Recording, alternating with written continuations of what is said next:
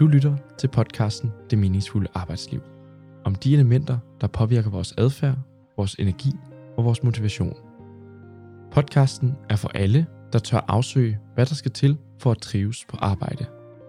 Podcasten er baseret på samtaler mellem Louise Sparf og Helle Ørsted.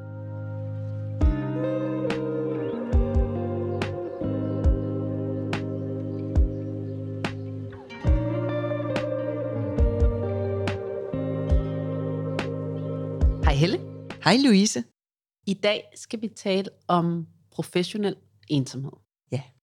Fordi vi havde en øh, samtalesalon, i, øh, som med fint og fornemt besøg helt fra udlandet af Karl Melby, som har skrevet en bog, der hedder Ensom mand på vej. Men det var jo slet ikke egentlig det, der fik os på sporet. Nej, for et par måneder siden havde vi øh, en bogreception af vores huskunstner Ole Jauk, som har lavet en fotobog, han kalder Loneliness of Being Among Others. I den elaborerer han om det her fænomen, om hvad det vil sige at være ensom, når der er andre. Og så tror jeg også, vi læste en artikel om, hvem passer på lederne Ja.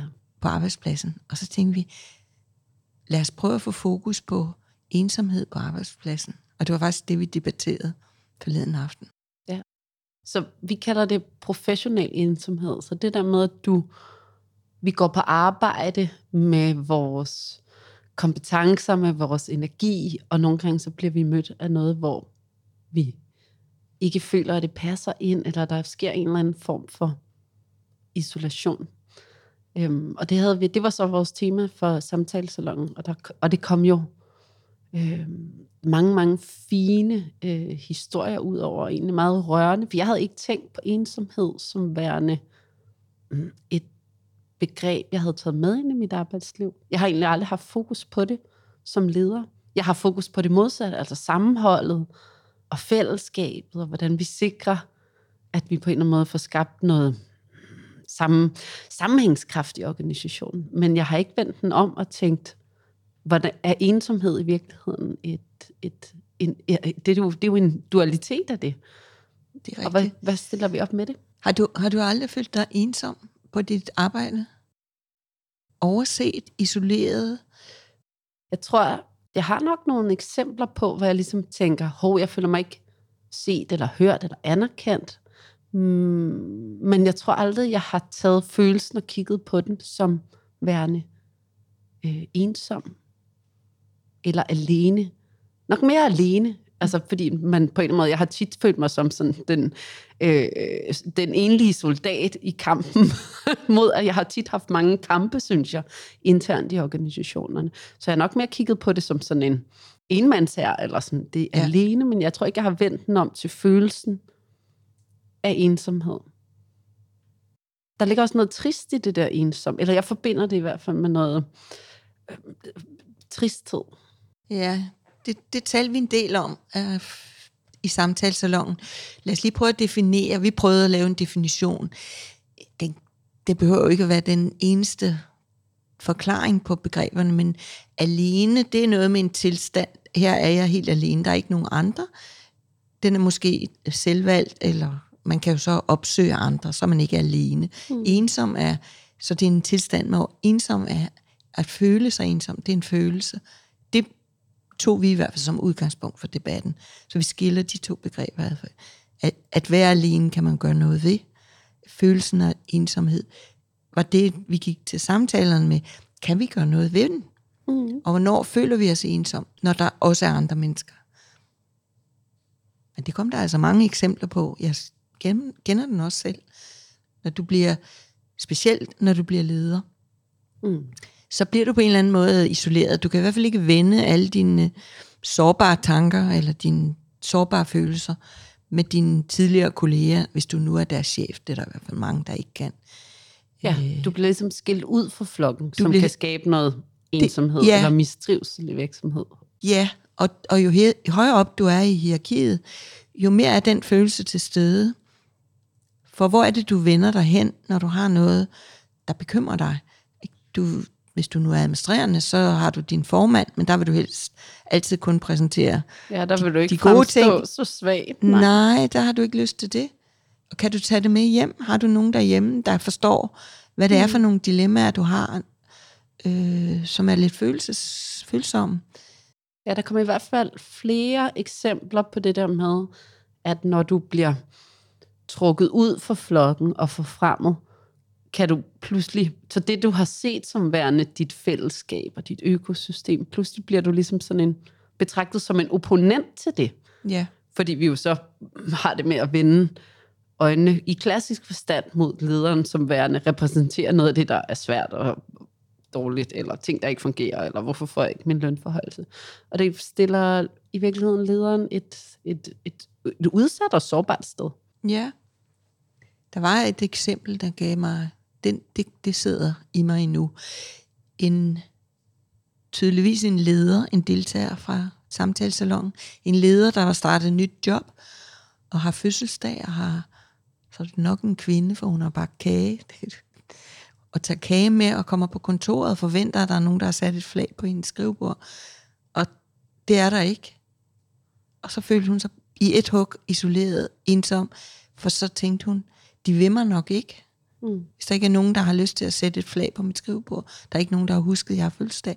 Selvom der er en liste med, hvornår har hvem fødselsdag. Så det er, når vi ikke føler, at vores egne sociale regler bliver fuldt, kan vi Ja. føle os øh, ensomme. Ja. På arbejdspladsen. Ja. ja. Ja. Og man kan også føle sig ensom, hvis man er, sidder i en afdeling, og pludselig skal man flytte, og man bliver skilt fra flokken, fordi man skal sidde et andet sted. Det Ja. kan også udløse. Først føler man sig isoleret, men det er udløser en ensomhedsfølelse. Ja. Men det, der var rigtig spændende på aftenen, det var jo, at Karl Melby, som har skrevet den her bog, han har været på jagt efter begrebet ensomhed. Mm. Startende med, at han nok selv har følt sig ensom, ikke nødvendigvis anerkendt det. Så han går på jagt efter, hvem har skrevet noget om ensomhed, og tager en tur i- op igennem Norge for at finde øh, dokumentation på, hvad ensomhed er. Mm. Og på den jagt måske erkendte, at det også var hans egen følelse, at han var ensom. Men han havde en forklaring på, hvad man kunne gøre ved den. At man kunne ligesom tage følelsen ud og kigge på den. For han fandt ud af, at hvis du føler dig ensom, og du ligesom kigger på den følelse, så er det måske din krop, der, eller dit sind, der prøver at fortælle dig noget. At det, nu skal du gøre noget. Ja. Og hans svar var at kaste sig over og lære at spille klaver, lære at lave is, men, men ligesom adressere følelsen frem for at lade den bo og gro i sig som noget trist, så fik han den lavet til noget konstruktivt og godt. Ja. Jeg synes i hvert fald, det var interessant, at øh, han startede samtalesalongen op med jo, en fortælling om, hvordan han oplevede begrebet ensom, og hvordan han selv havde relateret til den, og taget den med på sin rejse i virkeligheden igennem, øh, op igennem Norge. Men han brugte et ord, nemlig berigende, som gjorde, at jeg i hvert fald stod og kiggede lidt og tænkte, men det er slet ikke et ord, jeg sætter, altså jeg forbinder det virkelig med noget tristhed og noget, måske også noget skamfuldt, og no- altså no, noget, der er virkelig sådan svært og tungt. Om, så sætter han et ord på, som handler om berigende. Det vil sige, du kan berige dit liv, din indsigt ved at tage den følelse ud, erkende den. Prøv at se, hvad den fortæller dig, øh, og, og ikke løbe væk fra den i virkeligheden. Øhm, det synes jeg var virkelig interessant, fordi det, at jeg havde egentlig forestillet mig, at det, at det var nogle andre ord, han ville bruge. Ja. Men at det kan lede til noget, en balance, noget passion og noget gejst, hvis du tør mærke efter, hvad den følsomhed eller ensomhed fortæller dig. Fordi så, øh, for ham var det netop det der med, at han manglede noget i sit liv, som han så gik i gang med at skabe noget balance omkring. Og det betød ikke, at han på den måde ikke længere nogensinde var ensom, men han bare bedre kunne forholde sig til den og komme nogle flere ting ind, der gav ham noget glæde og noget gejst og noget passion. Jeg synes, alle deltagerne efterfølgende havde historier, der godt kunne vendes til noget godt. Mm. Men også nogle med historier, hvor ensomheden havde taget fast bopæl i dem. Ja. Øh, der var flere, der havde historier fra deres barndom. En havde ligget på hospitalet som barn, øh, for mange år siden, dengang forældre ikke bare flyttede med ind på hospitalet og havde ligget der i fem måneder og følte sig meget ensom som barn, 20-årig barn. Og nu som voksen, kunne vedkommende stadig have den følelse, selvom hun kunne være sammen med andre på det tidspunkt, så kunne hun mærke den fysisk, den her ensomhedsfølelse. Men ved at vi talte om den, så var det ligesom også, at hun tog den ud og erkendte, at den bor i mig. Jeg må bare gøre den til noget, jeg kan bruge konstruktivt. Ja, det var vi, ret uh, fascinerende. Ja, så, så det vi i virkeligheden kan bruge det til, og hvorfor at det begreb bør have sin retmæssige plads blandt de andre svære begreber, som vi jo har haft oppe og vende her, både skam og sårbarhed, og at ved at forholde os til, at vi jo som hele mennesker på arbejde, at vi rummer også nogle gange nogle af de her ret svære øh, følelser, som kan være ensomhed, som kan gøre, at vi trækker os fra fællesskabet, eller vi ikke føler et tilhørsforhold. Og hvorfor er det vigtigt? Jo, det er vigtigt, fordi at hvis vi skal skabe en arbejdsplads med høj trivsel og nærvær og mening, så er vi nødt til at have nogle af de her elementer ind og kigge på det. Ja. Og ture, tale om det. Fordi tit pakker de, vi det væk i en misforstået øh, hensys, hensystagen.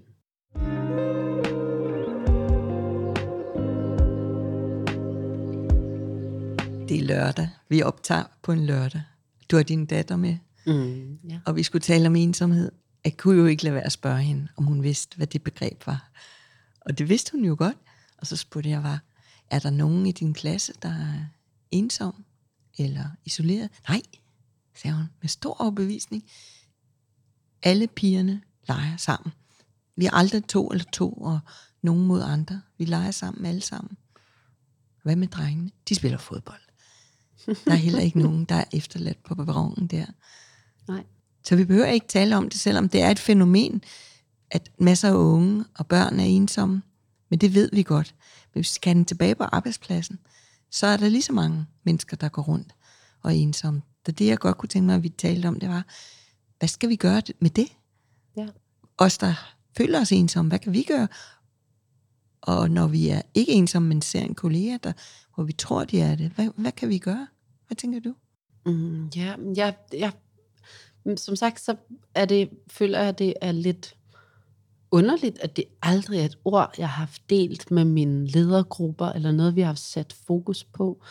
Vi har kigget mere på den der med, der kan være noget udskamning, eller noget mobning, der foregår nogle forskellige steder i organisationen, men vi har aldrig forholdt os til, om der var nogen, der i virkeligheden var ensomme. Og når jeg kigger lidt tilbage, så ved jeg, at jeg har haft medarbejdere, der har været ensomme. Har jeg så kunne gøre den forskel? Hmm, jeg tror, det hænger sammen med, at vi jo bevæger os ind i en tid, hvor vi ved, at vi er nødt til at bringe vores fornemmelser i spil. Ja. Ikke? At det, vi mærker, skal vi agere på, for det betyder noget.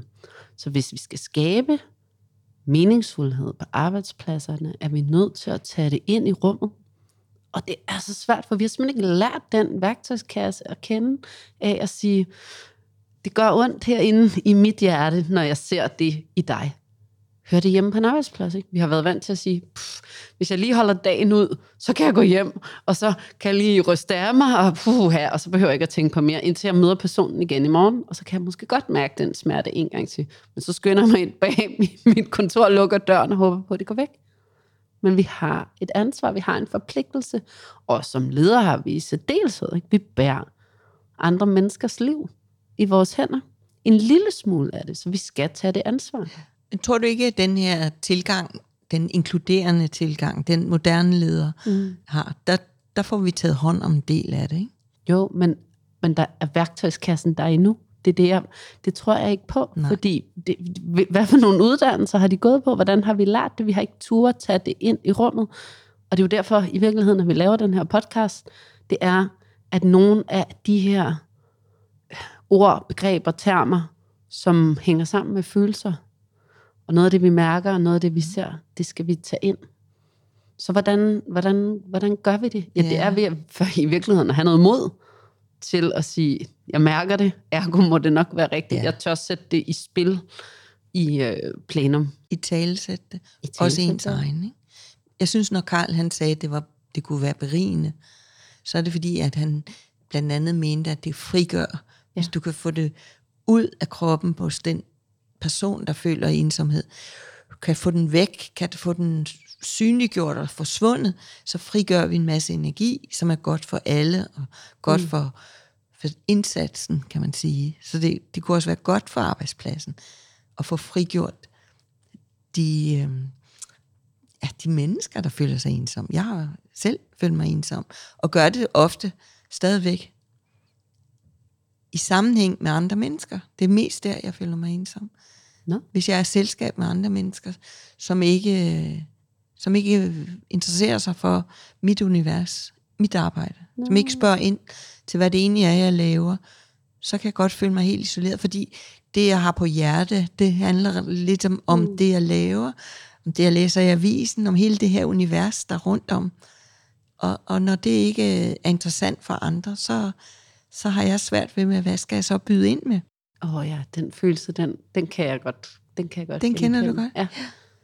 Jeg, Og jeg, jeg tror ikke, jeg havde tænkt på det sådan, men det er jo faktisk en ensomhedsfølelse, Jamen, når vi det. på en eller anden måde ikke taler om det, Ja, vi, eller taler i dybden om det. vi, ja det er det. Vi, vi kom ind på det på en af samtalerne, vi havde, hvor vi talte om det her med mobiltelefonen, som isolerer os alle sammen. Mm. Ja. Og jeg er sådan en type, når jeg kommer hjem fra arbejde, så har jeg rigtig meget på hjertet, jeg gerne vil dele derhjemme. Men hvis det, jeg møder, er en, der sidder og kigger ned i sin mobiltelefon, ja. så slukker lyset ligesom i mig.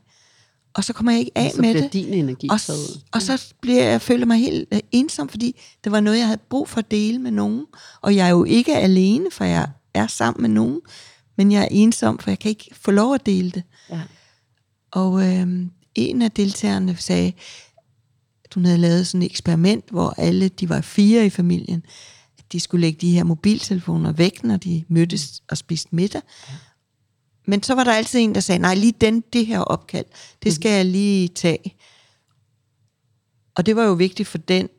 Og så, mm. og så, ved, ved, så var man ligesom, nå okay, det her er ikke vigtigt. Altså, der, det ødelægger noget i dynamikken, at vi alle sammen sidder bag de her mobiltelefoner. Ja, og det er jo at tage det ind i en arbejdskontekst. Hvor mange møder har du ikke været til, hvor at der er en, der sidder bag en computerskærm eller ned i en telefon, Præcis. og vi tror, vi kan være til stede og nærværende, ja. men det er vi ikke, så vi mærker ikke der er de andre, når man gemmer sig bag en skærm. Nej. Og desuden er vi heller ikke øh, menneskeligt øh, i stand til at få vores hjerne til at fokusere på flere ting, så derfor så er det sådan en, vi er nødt til at lægge de ting væk af at være til stede. Og faktisk så er det virkelig det, vores samtalesalonger kan. Fordi du kommer ind i to timer, taler med mennesker, du ikke kender, om et, et, et emne. Og et emne i to timer. Hvornår har du sidst gjort det med et andet menneske? Og du har ikke din telefon liggende ved bordet. Så det der med at sidde rundt om et bord, og der er ikke noget teknologi, der støjer eller tager dit fokus. Det var godt. Der ja. kommer også ensomme mennesker til vores samtalesalonger, Ja, det kan du. og de bliver beriget, fordi vi taler om noget, som de selv bærer på, ja. som følelse. Og jeg tror altså, at de fleste af os har den følelse en gang imellem. Og jeg, som sagt, kan jeg selv mærke den tit. Men jeg har fået en værktøjskasse allerede. For jeg, ligesom med rigtig mange af de andre sarte og sårbare følelser, så har jeg bare lært, at vi bliver nødt til at tale om dem. Jeg bliver nødt til at sige det højt. Men det skaber også balancen for dig. Ja, Ja. ja, det gør det. Og det tror jeg også, at vi kan gøre på arbejdspladsen. Det er ikke kun arbejde hjem. Det er, det er noget, der fungerer eller eksisterer i det der, i, i spændingen mellem hjem og arbejde. Den her følelse, den, den vandrer lidt frem og tilbage. ja, og den kan bo begge steder. Den kan bo og den begge smitte steder. af begge steder. Ja, ja, det kan den. Det kan den. Så vi skal fortsat have fokus på det her emne. Det må ikke stoppe her. Nej. Vi skal have flere bøger om emnet. Vi skal have flere... Ja, for det, der var interessant, var jo, at vi, efter vi havde øh, læst det her om, om, om der er et særligt, faktisk stort øh, øh, ensomhedsudfordring blandt ledere, øh, og vi kiggede nærmere ind i professionel ensomhed, at vi kunne ikke finde, at der var ikke en bog om emnet. Nej.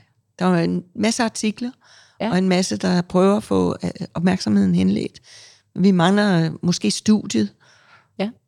der afdækker, hvor stort et problem er det. Vi ved, det er et relativt stort problem blandt unge. Det tror jeg er øh, Ja, det, det, det er... Ja, ja. veldokumenteret. Altså Karl, han, øh, han afholder en ensomhedskonference i Norge i næste måned, med masser af taler, så der er mange, der har fokus på emnet, men ikke på vinkelen, at det er lederne eller arbejdspladsen, der skal være med til at tage hånd om det her. Ja. Det har vi brug for. Fordi, og det er jo lidt det der med, at vi nogle gange vælger at skære vores arbejdsliv ud i en kasse, og så deponere det herude og sige, det er øh, det herude mellem 9 og 5, og så lægger jeg det derind. Men det er vores liv. Så vi er nødt til på en eller anden måde at tage, tage stilling til, at de elementer, der foregår på vores arbejdsplads, påvirker os. Og vi kan ikke gemme det væk, og vi kan ikke være konfliktsky omkring det. Vi er nødt til at tage det ud og kigge på det, og sige, hvorfor, hvorfor opstår denne her følelse? Hvad kan jeg gøre ved det? Og hvad kan fællesskabet ja. hjælpe hinanden med?